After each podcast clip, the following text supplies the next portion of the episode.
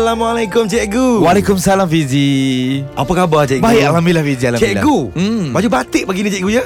Sebenarnya mungkin cikgu uh, mungkin Fizi tak tahulah. Hmm. Dalam van cikgu tu Aha.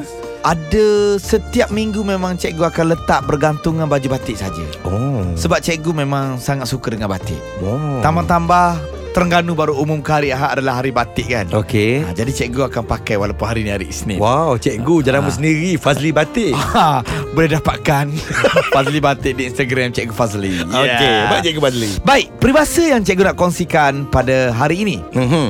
Murah di mulut, mahal di timbangan. Oh. Yang bermaksud banyak janji sedikit saja ditepati. Oh. Mudah menyebut tapi sukar untuk mengerjakannya. Murah di mulut. Mahal di timbangan. Ayah.